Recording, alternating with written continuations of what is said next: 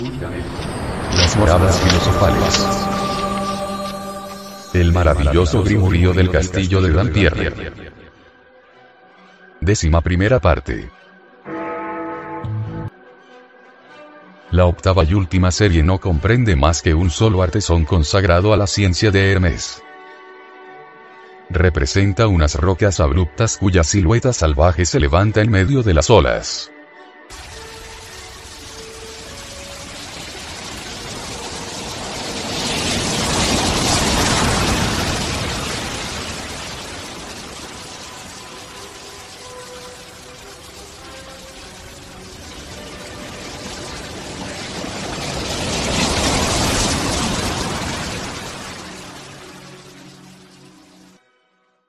Esta representación lapidaria lleva por enseña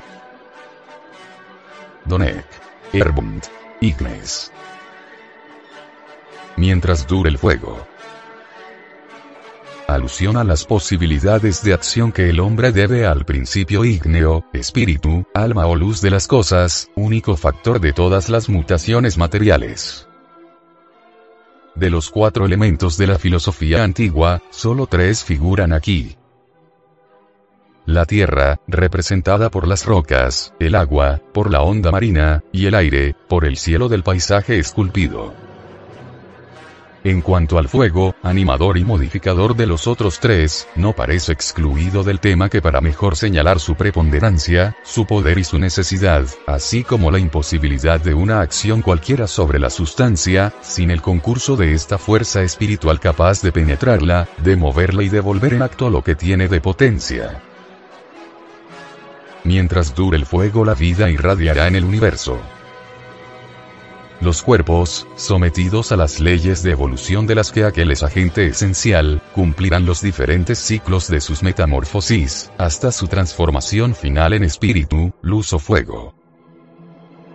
Mientras dure el fuego, la materia no cesará de proseguir su penoso ascenso hacia la pureza integral, pasando de la forma compacta y sólida, tierra, a la forma líquida, agua, y, luego, del estado gaseoso, aire, al radiante, fuego. Mientras dure el fuego, el hombre podrá ejercer su industriosa actividad sobre las cosas que lo rodean, y gracias al maravilloso instrumento ígneo, someterlas a su voluntad propia y plegarlas y sujetarlas a su utilidad. Mientras dure el fuego, la ciencia se beneficiará de vastas posibilidades en todos los ámbitos del plano físico y verá ensancharse el campo de sus conocimientos y de sus realizaciones. Mientras dure el fuego, el hombre estará en relación directa con Dios. Y la criatura conocerá mejor a su Creador. Ningún tema de meditación aparece más provechoso al filósofo, y nada solicita más el ejercicio de su pensamiento. El fuego nos envuelve y nos baña por todas partes viene a nosotros por el aire, por el agua y por la misma tierra, que son sus conservadores y sus diversos vehículos.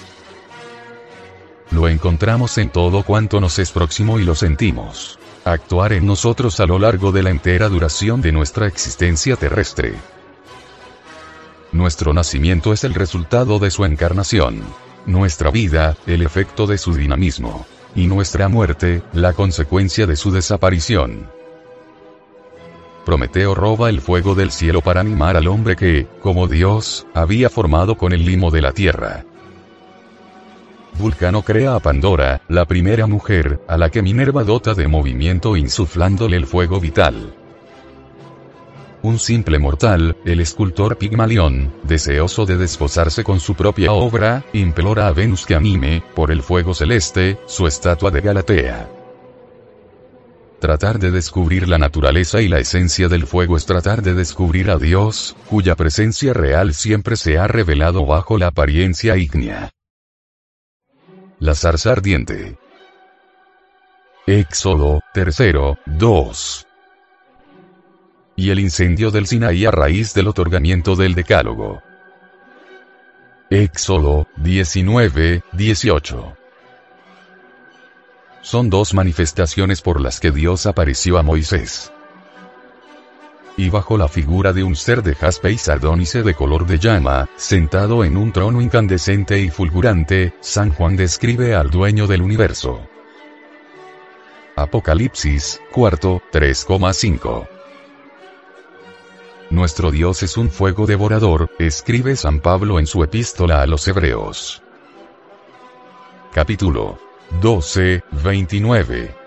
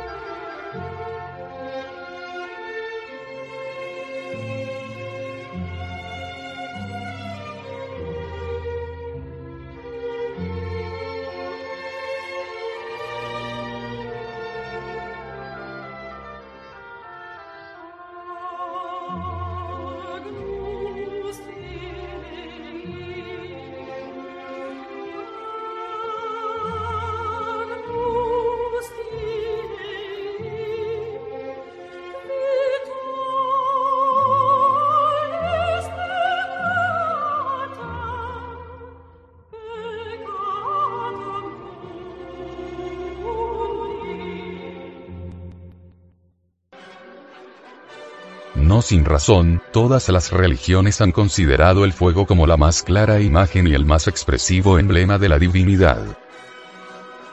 Un símbolo de los más antiguos dice Truche, puesto que se ha convertido en universal, es el fuego que se alimentaba perpetuamente en el lugar de la asamblea de los pueblos. Nada era más apropiado para darles una idea sensible del poder, de la belleza, de la pureza y de la eternidad del ser al que acudían a adorar. Este símbolo magnífico ha estado en uso en todo el Oriente. Los persas lo consideraban como la más perfecta imagen de la divinidad. Zoroastro no introdujo su uso bajo Darío y Starpes, pero amplió con nuevas visiones una práctica establecida mucho tiempo antes que él. Los británeos de los griegos eran un hogar perpetuo. La Vesta de los etruscos, de los sabinos y de los romanos también lo era. Se ha encontrado el mismo uso en el Perú y en otras partes de América. Moisés conservó la práctica del fuego perpetuo en el lugar santo, entre las ceremonias cuya selección fijó y cuyo detalle prescribió a los israelitas.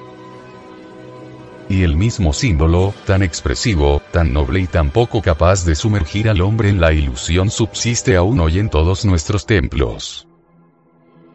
Pretender que el fuego proviene de la combustión es establecer un hecho de observación corriente sin dar explicación. Las lagunas de la ciencia moderna se deben, en su mayor parte, a esta diferencia, querida o no, en relación con un agente tan importante y tan universalmente extendido. ¿Qué pensar de la extraña obstinación que observan ciertos sabios al desconocer el punto de contacto que constituye y el vínculo de unión que realiza entre la ciencia y la religión?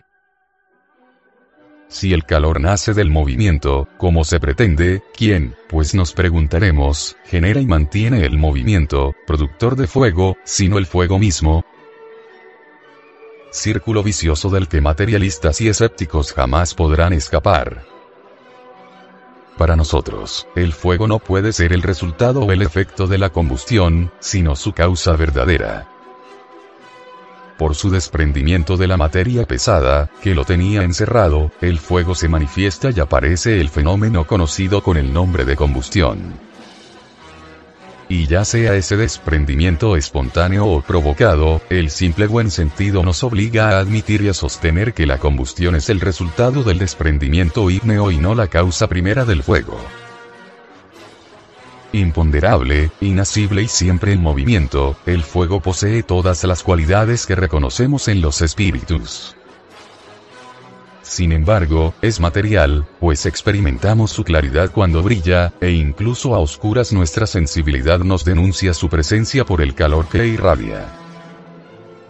Pues bien, la cualidad espiritual del fuego no nos es revelada acaso en la llama, porque ésta tiende sin cesar a elevarse, como un verdadero espíritu, pese a nuestros esfuerzos para obligarla a dirigirse al suelo, No se trata de una manifestación formal de esa voluntad que, liberándola de la influencia material, la aleja de la tierra y la acerca a su patria celeste, y que es la llama, sino la forma visible, la signatura misma y la efigie propia del fuego,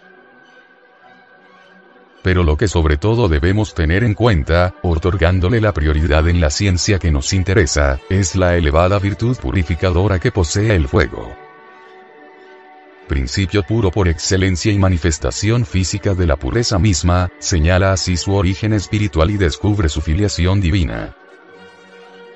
Comprobación está bastante singular, la palabra griega arvo, que sirve para designar el fuego, presenta exactamente la pronunciación del calificativo francés pur, puro.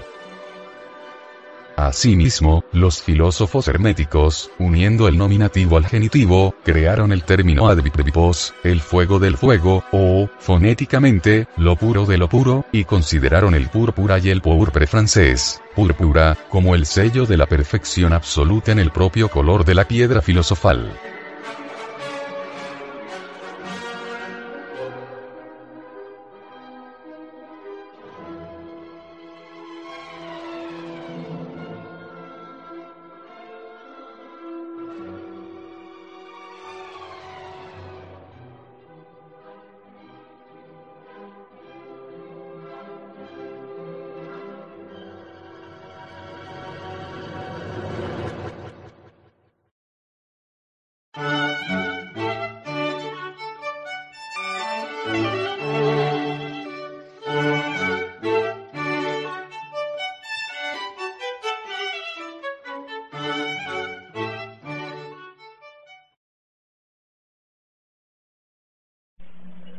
¿Y qué diremos de Huehueteotl, el dios viejo del fuego? Un ídolo para los ignorantes ilustrados, una carcajada, un sarcasmo, una idolatría, un fetiche y nada más. Mas los gnósticos no pensamos así. Huehueteotl es el fuego universal que arde en esta creación. Recordemos que el Cordero de Dios que borra los pecados del mundo es el fuego. Sobre la cruz del mártir del Calvario está explicado el sentido del Cristo Muchos volúmenes inmensos se han escrito para explicar al Cristo. Mas en verdad, con solo cuatro letras está explicado. Y esas cuatro letras están escritas sobre la cruz del Gólgota. INRI, ignis natura renovatur integram. El fuego renueva incesantemente la naturaleza. Cristo es el fuego que arde en esta creación. No debemos olvidar que el Cristo está crucificado en la tierra. El fuego del fuego es el Cristo. A nosotros nos interesa la llama de la llama, lo oculto de lo oculto, la asignatura astral del elemento ígneo. A nosotros nos interesa Huehueteotl, el dios viejo del fuego, el cordero que borra las, las faltas del mundo. Así que el Cristo cósmico nunca ha sido otra cosa más que el fuego. Hermanos, les he invitado a la reflexión, les he invitado al estudio esotérico de todos estos esplendores crísticos, gnósticos y antropológicos. Fuego es la vida. En realidad de verdad existimos con el advenimiento del fuego. Dejamos de existir cuando el fuego abandona la forma. Antes de que la falsa aurora apareciera sobre la tierra, aquellos que sobrevivieron al huracán y a la tormenta alabaron al fuego, y a ellos se les aparecieron los heraldos de la aurora. El cordero con la cruz, cruz sostenida sobre una de sus patas, nos invita a la reflexión. La cruz es completamente fálica y iónica. Bien sabemos nosotros que el falus vertical, al introducirse dentro del ionis formal, hace cruz. La cruz, pues, es el elemento básico para el desarrollo del fuego sagrado en la espina dorsal del asceta gnóstico. representar al fuego en, como un cordero parecería como antitético, como incongruente. Pero es que el cordero de Dios es Cristo. Es el cordero que se sacrifica por la humanidad. Es el fuego crucificado en la tierra. El fuego que debe arder en cada uno de nosotros mediante el, el esoterismo crístico.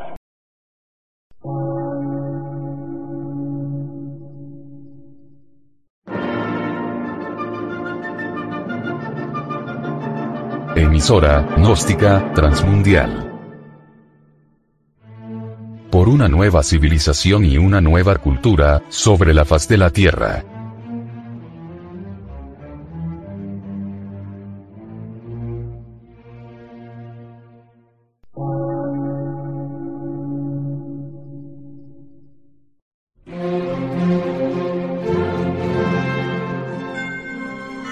Medio de radiodifusión científico, artístico, místico y filosófico, de la Asociación Colombiana de Centros de Estudios Gnósticos, Antropológicos, Psicológicos y Culturales. A.C.